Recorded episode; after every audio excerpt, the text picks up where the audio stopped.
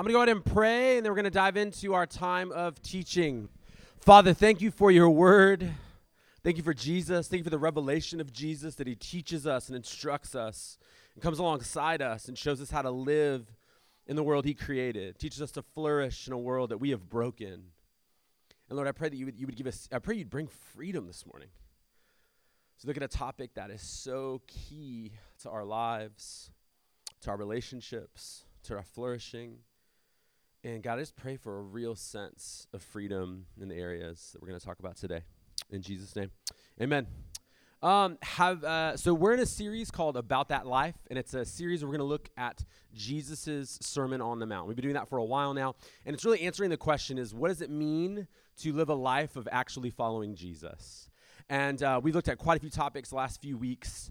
Uh, I know last week uh, Maria crushed singleness. I heard, uh, and uh, the topic of singleness, uh, the sermon on singleness. She is crushing singleness. Yeah, yeah.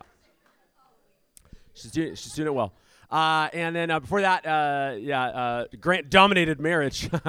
and uh, I won't get into what he did with sex. But, but here's what I'm to say is we've been talking about core uh, ideas and core topics. And today we're to talk about one that might be surprising. And to, to dive into that, I just want to start with a story from my life. Have you ever had a moment where you were really stressed out because you realized something? You're like, wait a minute, Dang. Um, and I, I, had a time like that where I was really stressed out. And it's kind of a weird time. As I think through all of life and how stressful life can be, I'm thinking of a moment in fourth grade and it's fourth grade, and, and I'm playing little league baseball. Little league baseball. Now, I got you guys. You guys, we've been through this. You know, I'm an athlete. You look at me, you see it, you know it. You know it. I know it. Uh, it's true to everyone here. But that being said, a very bad baseball player, and I was playing for the uh, Imperial Beach Little League, and um, and it was stressful. Not because the game was on the line. It's like fourth inning. Uh, it, it was stressful because my dad showed up to the game. Now, you might be like Dad, uh, isn't that kind of normal? Dads good at games. Uh, it wasn't normal for my dad. Uh, and, and, again, I wasn't stressed because he was a baseball dad or he was obsessed over my performance or like, man, if I don't get, you know, I don't hit a double today, he's not going to love me anymore, or something like that. It was more like, why is he here?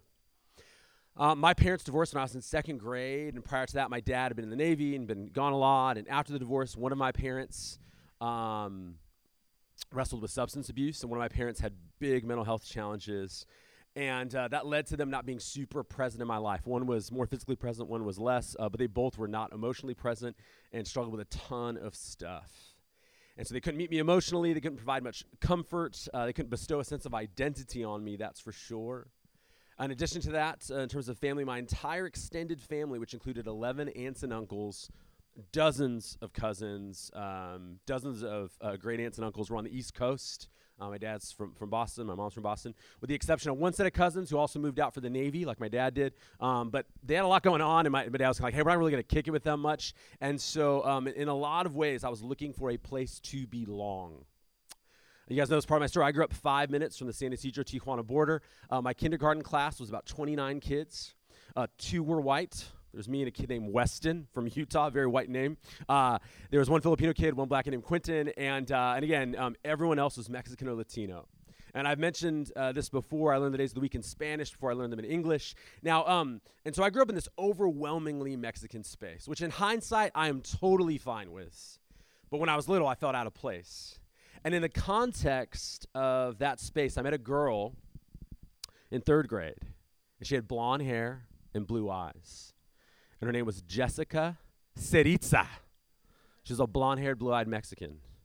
And I was like, wait a minute. And, she's, and she said, hey, my family's from Guadalajara. I don't even know if this is true. She's like, Guadalajara, Guadalajara, they're all blonde hair. Or uh, if, if you see a Mexican with blonde hair and blue eyes, they're from Guadalajara. That's what Jessica told me about her family, her story.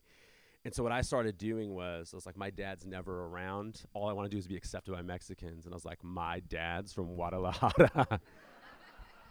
Now you look at me, I'm, I'm very white. I mean, I'm trans, it's, it's I'm see-through at times. I'm not really white. I'm like a, I'm a, I'm like an aged pink wine. You know, like you look at my skin, you're like, man, that guy's pink. And so I started telling people I was half Mexican. and again, my dad was around a lot. He was never at school stuff. It wasn't a big problem. And then he's at this Lily game. A grip of my friends are there. They're all Mexican. I've told them this story. Um, by the way, none of them, none of them were like, hey, we'd accept you if you were Mexican. I was just like, I felt out on the outs and stuff, wanted to feel more in. And um, and so the problem is my dad, uh, when he gets emotional or when he visits Boston, he tends to say certain words with a Boston flair. This is 25 years ago. He's like fresh from Boston, whatever. Uh, his accent's pretty thick, and a Guadalajaran variation of a Mexican accent speaking English, quite different to a Boston accent. All right. And I remember just being like, dude, there's gonna be like a little time where some parents are gonna be like, hey, your dad, we'd love to meet your dad. You know, parents would be like, hey, Andy, we'd love to meet your dad. And I, I just went to the bathroom for like 30 minutes. I just kicked it in the bathroom, hoping my families are going to dip out. Uh, my friends are going to dip out. People are going to lose track of me. And they did. No one found out. I would uh, tell people later, I'm not half Mexican. Everyone's like, dude, we knew. We knew you weren't half Mexican. but we loved you, man. Like, you are our, you are Juanito. So, um, so uh, now here's the thing I couldn't bear the shame of being found out. And one of the things I learned that day as a kid is there's almost no stress like the stress of keeping a lie going. There's almost no pain like the pain of being betrayed or lied to. But man, the stress involved with lying, the lack of integrity we feel, the lack of connection we feel, and intimacy we feel, the loneliness we feel with lies can be paralyzing. Now, before you judge me as a child pathological liar, you need to know I'm not alone in this. James Bryan Smith, in his amazing book, The Good and Beautiful Life, we quote often in this series, he says, To tell the truth, I lie a fair amount, and so do you, I suspect. We all lie a lot more than we realize because we have a strong and intricate system of rationalization that justifies our deceptions. Um, according to a study conducted by uh, Robert Feldman, in a 10 minute conversation, we tell an average of 3.3 lies. Average American lies every three to five minutes. Author and researcher Ralph Keyes found that some form of deception occurs in nearly two thirds of all conversations. If research on the subject is credible, nearly all of us tell lies far more often than we realize, is what he came to the conclusion of. Now, it might not be an out and out lie, it might be something less obvious, but it's just not true. It might be BS, okay? And if you don't know what that stands for, it means basically suspicious, okay? Um, uh, now, on a serious note, I'm not going to get too into it, but, but a University of Washington professor named Carl Bergstrom started a three unit course. And it was, this is what it was called Calling, the real term, Calling BS Data Reasoning in a Digital World. It's a logic course, philosophy course. Uh, and he essentially claims in the class, I've watched a few lectures uh, actually, uh, th- they claim that social media is so full of lies and misinformation, and news sources are so slanted in today's day and age that we need to learn how to discern and distinguish between basically suspicious material. The uh, syllabus gives a few course objectives some, of my favorite things. Uh, re- one, uh, here's a couple, four things to teach people. One is to remain vil- village, uh, to remain vigilant for BS contaminating your information diet. Recognize said BS whenever and whenever you encounter it. Uh, figure out your figure out for yourself precisely why a particular bit of BS is BS, and provide a statistician or fellow scientist with a technical explanation of why a claim is basically suspicious. Uh, the course's required textbook is called On, basically suspicious, by Princeton logic professor Henry Frankfurt. And Frankfurt actually gives a helpful distinction between lying and basically suspicious material. He says one of the most salient features of our cultures is that there is so much BS. Those of us with relatively el- educated and well ordered minds know the pain we experience. This is the most elitist quote of all time. Uh, the pain we experience when forced to listen to the nonsense spewed by so many. And he breaks down the difference between lying and this stuff. And basically, the idea with BS is, is you're not intentionally trying to deceive. Where lies are, I'm, I'm trying to keep you from the truth. BS is, BS is, I don't even know what the truth is right? So an example would be Donald Trump. Uh, also, um, it's pretty much something that's unverifiable and impossible to disprove. That would be BS. So when Donald Trump says, nobody loves science more than me, is it a lie? I don't know. Like, how do you refute that, right? Um, by the way, I'm not picking on Donald Trump. J- Joe Biden does it all the time. Um, uh, or, or when isolated incidents are rolled into one narrative or cons- conspiracy that is unverifiable. Like when a couple events happen and then the media claims there's a wave of something that's happened two, maybe three times. It's everywhere. It's like I don't. I think it happened two or three times, and we keep talking about. It. We've given it a name, and, and it's a whole thing now. And so, is something happening three times an epidemic or a wave, or is it just three moments? And so Frankfurt observes that the majority of Americans, regardless of political affiliation, race, or religion, traffic in basically suspicious material. And he believes that it's more dangerous than out and out lies because it erodes the very concept of truth. Now, why am I bringing this up? Because as fallen humans, we all have massive problems with truth. Um, maybe for you, it's white lies, right? I don't know if you've ever been in a moment where someone's like, hey, have you seen this movie? You're at like a dinner party and you're like, yeah. Five seconds in, you're like, I didn't even mean to lie. I have not seen that movie. I was just trying to keep this thing moving. Uh, they start getting more and more specific about scenes they like and your thoughts on them. You're like, I got to go to the bathroom. That's kind of what I do, I guess, when I lie. if I ever run to the bathroom a lot in a meeting, like, be suspicious of me. Um, another another kind of white lie. Um, um, a mentor of mine, Chris Venon, he says when he moved from South Africa to America, I don't know if this has been true for Grant, uh, but when he moved to America 30 years ago, he said Americans are such liars. So what do you mean? He's like, they all say let's get lunch. Nobody means it. Nobody. He's like in Africa, it's like come over for dinner. You're coming over for dinner. It's like in the next day or three days. Um, a white lie like, oh, they're not home. Right? The lie that dress looks beautiful on you. Or the white lie of maybe you're sharing a streaming account that's only meant for a certain amount of households and you're really stretching what a household is. Like in the Bible, it's an oikos, could be 45 people. It doesn't matter where they live. I'm going with the Greek term. Netflix is into Koinonia Greek. They get it. Or maybe it's not a white lie. Maybe you know the weight of a heavy deception. You've experienced the soul crushing reality of deceiving your spouse or significant other while cheating on them. Or you have a life defining lie, like the man I met who confessed to me as a pastor that he had forged his grad school transcripts to get a job at a prestigious company in his fields. Or that your dad's from Guadalajara. but whatever it is, uh, we, I think we need to ask, like, why do we do this? Right? Like, what is the matter with us? Like, why can't we just walk in the truth, live in the truth? Why is this so hard? And to unpack this, we're going to look at this morning's teaching text uh, Matthew chapter 5. We're going to start in verse 33, where Jesus starts to dive into this idea of lying.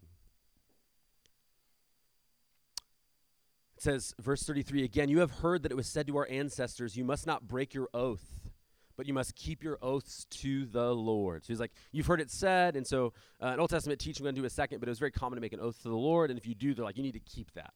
That's consistent throughout the Old Testament. 34, but I tell you, don't take an oath at all either by heaven, because it is God's throne, or by the earth, because it is his footstool, or by Jerusalem, because it is the city of the great king. Do not swear by your head, because you cannot make a single hair white or black. But let your yes mean yes, and your no mean no. Anything more than this is from the evil one. Now, you might be feeling pretty good about yourself right now, right? How many guys took an oath this week? Crushing it, right? We're obeying Jesus. After hearing about the challenges of singleness and marriage and divorce and lust and sexual wholeness and managing our anger in a healthy way these past few weeks, we could come across this text and go, finally something I'm good at. I'm a millennial. I don't commit to a thing. Never mind, take an oath. Andy, this week, right? I never struggle with swearing oaths. Andy, this week I can honestly say I'm applying the teaching of Jesus. I've never had to confess oathing to my accountability partners. Finally, a teaching of Jesus I am crushing. But there's more here than meets the eye. Let's work our way through this text verse by verse. Uh, 533 says, Again, you have heard that it was said to our ancestors, You must not break your oath, but you must keep your oaths to the Lord. And all the commentaries say Leviticus 19:12 is one of the texts he's referring to. In Leviticus 19, Yahweh says to his people, Do not swear falsely by my name profaning the name of your God. I am the Lord. And again, everyone in Jesus' original audience would have been very aware of what Leviticus teaches. Uh, they would have been aware of this idea. And similar to what Grant got into when we were talking through divorce and remarriage, there was like schools of thought on oaths, but but it was actually way less of a controversy. It was like 80% of the people viewed it one way. And so the teachers of the law in Jesus' day created a couple of loopholes that distinguished between speech not under oath and oaths not made to the Lord. They taught that you must be honest and keep your word to the Lord, but that the same commitment doesn't necessarily apply to human relationships, which is pretty dumb. right? Like it's like, man, it's just it's moral chaos. Uh, New Testament scholar Charles Quarles points out that some first century rabbis emphasized only the importance of speaking truth to God and downplayed the importance of absolute honesty in all communication. They thought that they had a special obligation to keep promises made to God specifically, but could break promises made to others when it was convenient. So Jesus isn't down with this logic, as we'll see. Verse 34 But I tell you, don't take an oath at all, either by heaven, because it is God's throne, or by the earth, because it is his footstool, or by Jerusalem, because it is the city of the great king. Do not swear by your head, because you cannot make a single hair white or black. Another thing you need to know is that in this oral culture, like your word really had to be your bond. Most people are illiterate. You don't have accounting software. You don't have uh, lawyers with contracts. You have lawyers who mostly talk through. There's very little that's been, it's got to be handwritten and it's expensive to handwrite. You got to find someone who's literate. You got to find someone who um, has scrolls. Uh, you got to find someone who is educated in the thing that you're talking about. And so um, it's a oral culture. Again, the majority of um, male Jews in Jesus' day would have memorized the Torah word for word. So it's an oral, verbal culture. And so the ways that you would get people to kind of go, okay, you're going to do it, would be vows. And so people used to make vows um, to God, but then, you know, rabbis are like, hey, if you make a vow to God, you're kind of locked in. Okay? Um, a vow, kind of a vow, a vow prenup, not, not marriage, but just in anything you're agreeing to do is like if you just make it to them, or to something else random, like your body or the city you're from. Like put it on your city. Uh, uh, like yeah. Um, or put it on your your head. Like I, I, you know, I'm I'm praying a curse. It's kind of like when kids on the playground, like I put it on my mom. Man, this is true. I'll bring you the money. I put it on my mom. It's like, dude, you're in eighth grade. You can't even make that call. Um, Jesus is saying, uh, uh, don't do that. And uh, in his helpful commentary, Daniel Akin writes this. He says, Disciples of Jesus are to be characterized by such honesty and integrity that an oath of any sort is completely unnecessary to add credibility to their words. By the way, this is important. Uh, you, I don't think it's a sin, and most teaching throughout church history doesn't think it's a sin to like take an oath with the government when it's they're asking you to do it just and they ask everyone to do whatever it's when you're initiating an oath to get something done which we'll get into in a second either you, you lack the integrity for them to believe you in the first place or you're trying to get them to do what you want, which is a different thing. Jesus says, Don't swear by heaven as if it counts less since God is there on his throne. Don't swear by the earth as if that gives you an out since it's, uh, it is his creation and where his, he rests his feet. Don't swear by Jerusalem either, since it is the city of the great king, God himself. And don't say, my, May my head be cut off if I lie, the probable meaning of the phrase by your head, since you have no authority over your life. Only God does. In fact, even your hair color is the sovereign, per- sovereign prerogative. He's saying, under oath or not, those who live in my kingdom can and should tell the truth. Does that make sense? So there may be an oath that you take because you're going to be a witness or whatever, um, and it's one that they give to everyone. Um, they shouldn't need a special oath for you. Like, oh, dude, it's Grant. Get the Bible out, man. He's, we got to get the truth out, right? We got to get the uh, lie detector test in here. It's Paul. Uh, we got to, uh, you know, wh- whatever it is, it's it's um, we can count on them. Does that make sense? Um, there's another angle on this, though. A key idea is that you're not bringing the vow up yourself to manipulate or control a situation. Which leads to our last verse, verse 37. It says, But let your yes mean yes, and your no mean no. Anything more than this is from the evil one. Now, again, that sounds kind of like taking an oath, like going to court taking an oath is from the evil one. Like, that's pretty intense, right? Um, of all the sins, like, why is this one from the devil, right? Like, why not, you know, murder or whatever? We talked about this earlier. Like, why this?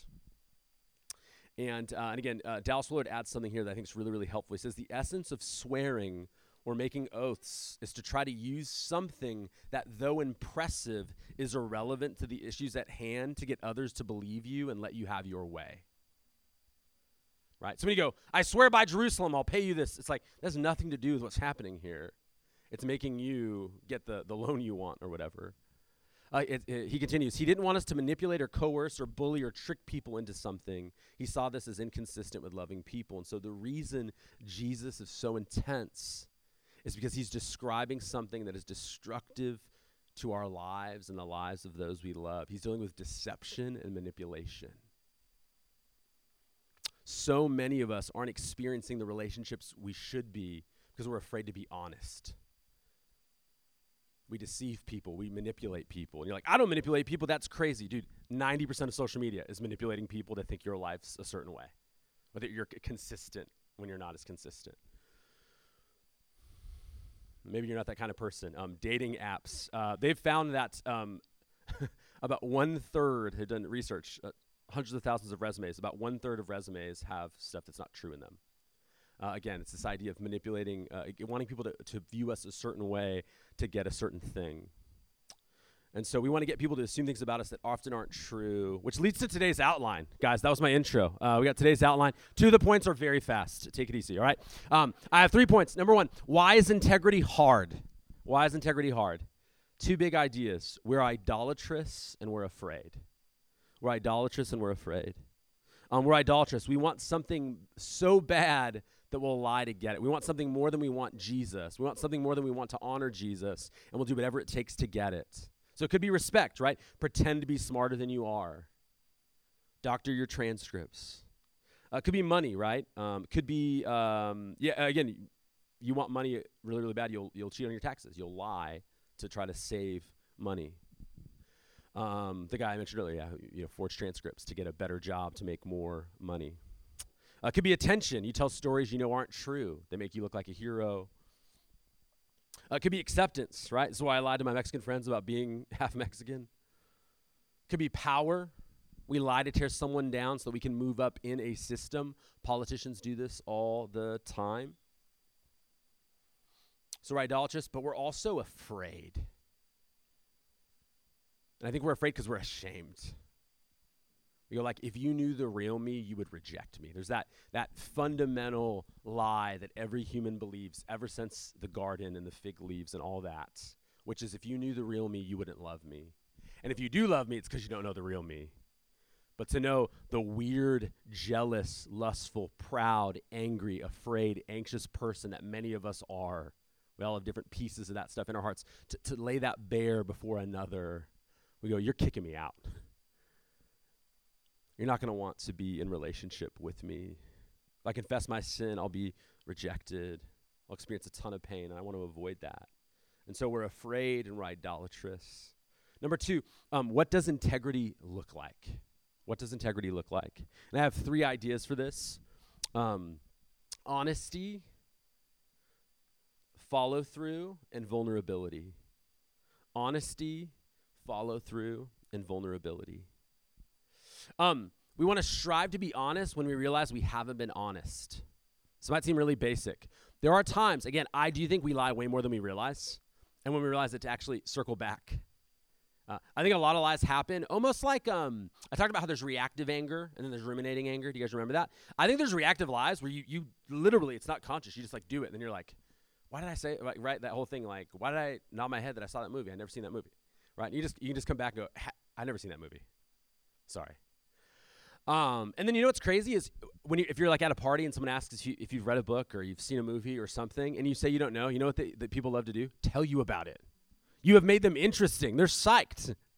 But we're afraid to admit, you know, hey, I don't really know what this is. I remember one time I've shared this before, uh, a time where uh, my wife and I were making a big decision, and I called Royce to help me with the decision, and I couldn't get a hold of him for advice. And by the way, it was like it wasn't like he owed me to be available or whatever. And uh, it was a Saturday, and I got really impatient. It was like five hours, and I just decided, all right, we're just gonna go for it and do this thing. And I didn't get his counsel on it. And by the way, he didn't say you have to get permission to do this, and I didn't say this is our, you know. So it was just like I, I would have loved his perspective. I started feeling impatient. We went with it, um, and then uh, he calls back. And what I did was, is I, I acted like I hadn't made the decision. So I didn't fully lie. I didn't say, I haven't done this yet. I didn't say those words. I said, So what would you do if you were me? And he talked for, I don't know, three to five minutes, and it was a quick thing. I said, Okay, that's really good to know. That's really good to know. And then I got off the phone. But I, I think I definitely implied I hadn't made a decision. I didn't say I hadn't made a decision. And I, I called him back, I don't know, like 10, 20 minutes later. I was like, Hey, man, I, I feel like I, like I just, I wanted your approval, and um, you ended up saying something that I hadn't done and I didn't want to look stupid, and so I just was like, oh, okay, that's good to know, man. Uh, and I want you to know. Um, does that make sense? So, so it's small, but it's big, right? Um, and I think that led to more intimacy. I don't think he, yeah, I, I think it was good. Um, it's a couple years ago now. But that's an example where, where that can happen. Um, I've seen it so many times in our church. It's been beautiful where someone's gossiped about someone, and then they've been talked to, or they, you know, realize, and, and, and then they actually go back to the person they gossiped to and apologize, and then they go to the people they gossiped about them with or whatever, and went and apologized and owned their parts. Like, hey, I shouldn't have done this. Like, I represented them in a way I wouldn't have represented them if they were here. And I was trying to manipulate a situation and get you guys to agree with me or whatever it is. Um, the second one, this is the biggest one I want to hit, is follow through. Follow through. Again, I've commented on this before, but it's so huge. Many of us are living through a cultural moment that is plagued with a lack of follow through. Before I've called it commitment phobia, right? And um, we see this play out every day in Southern California. Millennials with cell phones, right? Um, you text someone, you text someone to remind them about an event they've already committed to be at weeks ago.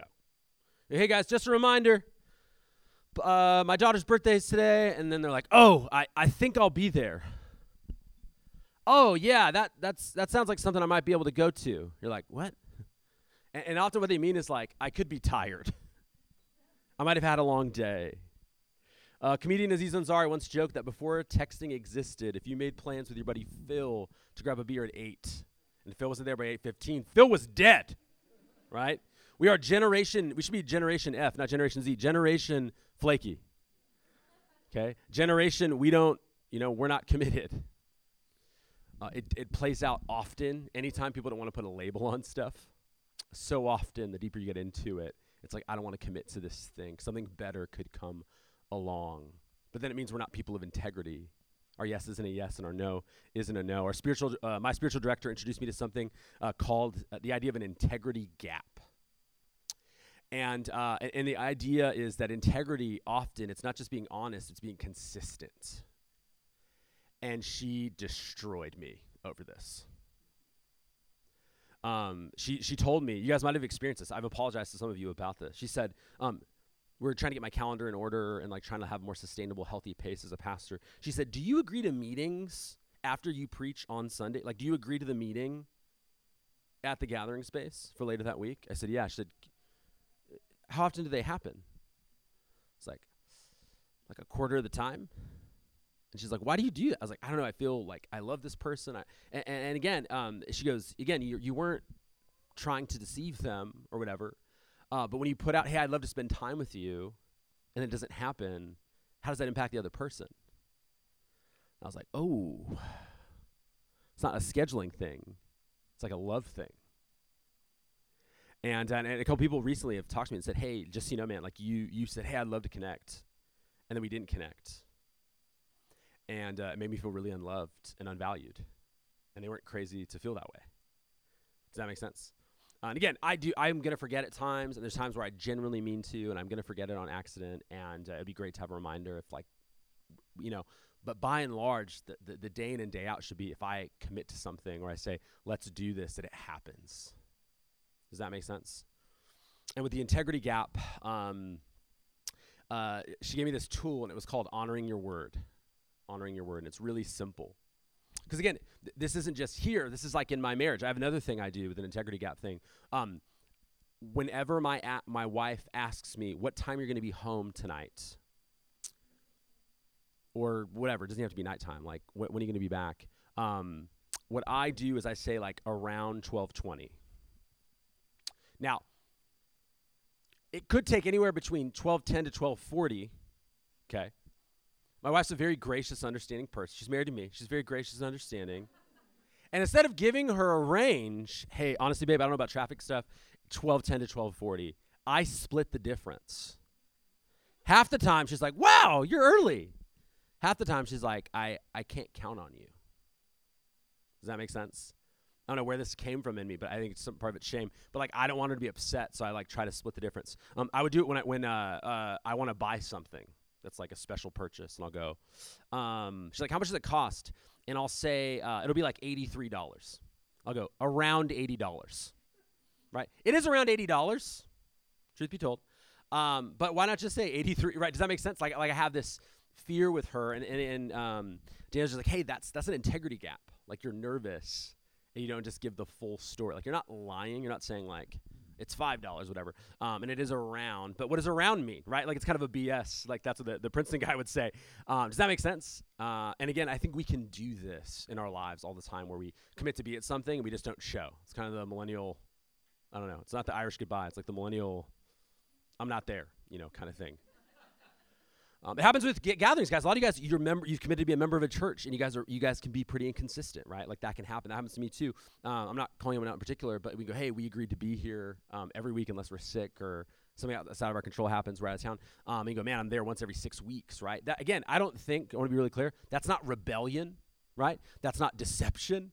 Um, but what it can be is not prioritizing what you said you'd prioritize when you became a member so it becomes an, an, uh, an, uh, an, integrity gap. Does that make sense? It's not like uh, "Vive la resistance!" Like we're fighting, we're rebellious. Like long live brunch, fight for brunch, down with sermons, up with Benedicts. Like that's not what it is. But it is something where you're not falling through on what you committed to to do. Does, does that make sense? I mean, you can do this in a ton of our relationships, and so Jesus wants to get at that stuff. And so um, this is my longest point. I'm almost done. Um, it's uh, this tool is called honoring your word. I thought this was really helpful. And honoring your word has four components to it. Number one is acknowledge to someone that you didn't keep your word. And so I've grown. I'm not perfect at it. Like I'm not perfect at it. I'm growing in it, but I'm aware I need to grow in it, and I keep pressing into it. Um, but like with Jack, I saw someone here today. I was like, oh, I need to follow up with them about a text from a long time ago, and I'm really bummed about it. Um, but actually acknowledging, going, hey, I'm sorry I didn't do that thing, like I said. Does that make sense? Like, hey, I said 1220. I got here at 1225. The second thing is so there's acknowledge and there's get present. Get present to the impact by asking those who are affected to tell you about their experience. This will likely sting. Again, maturing is hard. And you'll have to work at not being defensive. In humility, let the feedback in. Hey, when I showed up five minutes late, how did it make you feel? Does that make sense? When I said, let's hang, and then we didn't, how did that make you feel? Number three, make a heartfelt apology. This is an unqualified apology, by the way. There's no ifs, ands, or buts. It's just, I'm sorry that I did that and that you felt that way. This isn't a sorry, like, sorry you feel that way. What I did was fine. This is a, I'm sorry I did that, and I'm so bummed at the impact it had on you. Um, I don't want you to feel that way. And then number four is just repromise. You give your word again and begin to work on keeping your word. Sometimes you have to repromise multiple times before you can learn to faithfully keep your word in an area it is helpful to see this as a learning process that's uh, taken on over time. Does that make sense? But guys, this is what Jesus is talking about. That we be people who, um, when we say it, it's going to happen. And then last is vulnerability. What does integrity look like? It looks like vulnerability. And I would say vulnerability is confession of sin. Uh, it's, it's, it's, it's being honest about what you're facing. And not just sin, I would say even bringing people in on your suffering. It doesn't need to be everybody, but like somebody, you know, Chris used to always say, someone should know what's knowable about you that there's a couple places where you don't have secrets. It doesn't need to be everybody, right? No one wants the friend like you know all everyone knows all their secrets all the time. You're like this is a lot. But there should be a couple of people that you can say, "Hey, this is where I'm at. It's not pretty right now. This just happens." Da, da, da. And then last but not least, how can we be freed up towards integrity? How can we be freed up towards integrity? And the answer is by living in gospel truth. Like living in the truth. When we live in truth instead of lies, we don't need to speak lies. When we remember the gospel and what it means for us, we're increasingly freed to walk in freedom. This is a process, but it's real. Again, I can admit, I can hear the painful feedback about how I made someone feel by my integrity gap. If I go, my identity, my my integrity gap isn't the truest thing about me, Jesus is. It's safe to learn because I am justified. It's safe to learn to be sanctified. When I remember my adoption, because Jesus died for me, I have a father who adores me, which means I when it means I don't need the adoration of others. So I don't need to pretend to be someone I'm not to get them to like me. It also means I have a father who's going to take care of me, this all powerful sovereign father who's going to take care of me, which means I don't have to lie to get ahead to take care of myself. I don't have to live with a scarcity mindset because I have a generous father who owns all things and I live in his world. Last time I'll quote James Bryan Smith today. I thought this was helpful. He says, Telling the truth may cause discomfort or embarrassment, but we live with a God who protects us and provides for us. If we choose to lie, we are not in harmony with the kingdom, and losing that is much worse than the consequences of telling the truth. It says, The kingdom is not in trouble, and we who stand in it are never in trouble. Therefore, we can risk telling the truth. We can handle the consequences of the truth. In the kingdom, we strive for more than merely not lying. We want our speech to be acceptable not only to the people we address, but also to God. The bar is set high. Our words need to be honest and true, but they flow from the heart, so our heart has to be honest and true. At present, it may not be, but as long as we keep growing as disciples of Jesus, our words will be genuine, flowing from a genuine heart with nothing to hide. I actually, the more I thought about this and prayed about this and read about this, I think that maybe the reasons we lie, and we all lie, might be some of the richest material for spiritual growth. Like, if you want to know what you really trust in, what do you lie about? If you want to know what you really worship, what do you lie about? What are you hoping for? What are you looking for? And I want us to reflect on where am I covering up? Where am I lying? Ever since the garden, man, ever since the fall, ever since the fig leaves were out, we've been a people who lie. This rhymes, and I, we lie to get by. We, we think we have to take matters into our own hand. We see it all throughout the Old Testament. We see it with Abraham.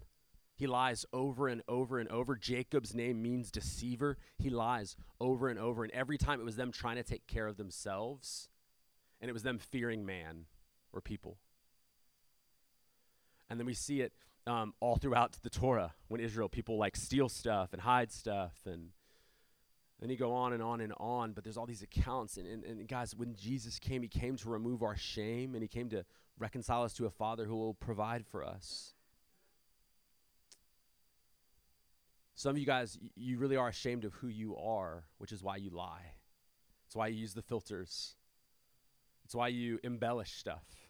It's why you pretend to be better than you really are. You need it because you're not comfortable in your own skin because there's shame there. You need to know that on the cross, Jesus didn't just die to take away our sin, He died to take away the effects of sin. He died to take away our shame, Scripture says. You need not be ashamed if you're in Jesus. That fourth grade kid who lied about being half Mexican needed to know that Jesus took away his shame and Jesus had a place for him at his table. He didn't have to pretend to be someone to get in in the first place. He loved not the pretend Andy, he loved the real Andy. Right? He didn't love Andres. He loved Andy, the real Andy. The real Andy who had, who had at that point already sinned a lot and who had already suffered a lot who had already, even in fourth grade, had a lot of stuff to be ashamed about early, Jesus loved that kid. And he wanted to take away the shame of that kid. And I want to say to you today, if you're here, he would love to take away your shame. And so when we take communion, it's a it, part of what it is is it's a reminder and it's remembering that our shame's been taken away. It's remembering that we have nothing to hide. It's remembering that we don't need to impress anyone. It's remembering that because our shame's taken away, we can admit, uh, we can ask for help where we need help because we don't need to impress anyone. We can get the care and help and attention we need. Because if we don't, it'll kill us. And so the cross says it's safe again to come out of hiding.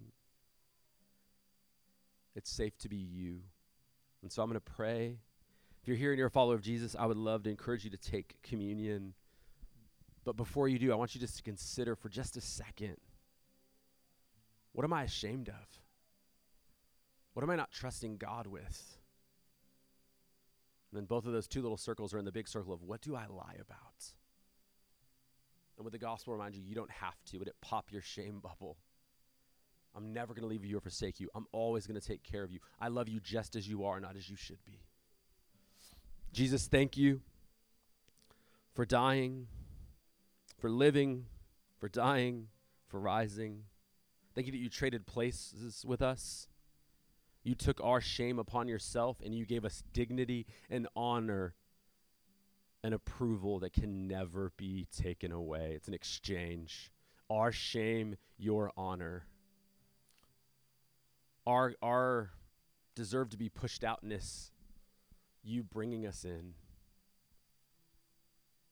And so, Lord, as we come to the table, would we be so grateful? And would we even um, feel free today to confess stuff, to talk to people, to have conversations about where we haven't been fully honest or we've been afraid to be honest? Would people maybe share sin they've never shared before to get the help they need? Would people maybe bring people in on the, the suffering or the, the anxiety they have right now that they're afraid to bring people in on? And so, would you just have your way in our community? We take communion, and from communion, your spirit would do what you want to do in the lives of the men and women in this room. In Jesus' name, amen.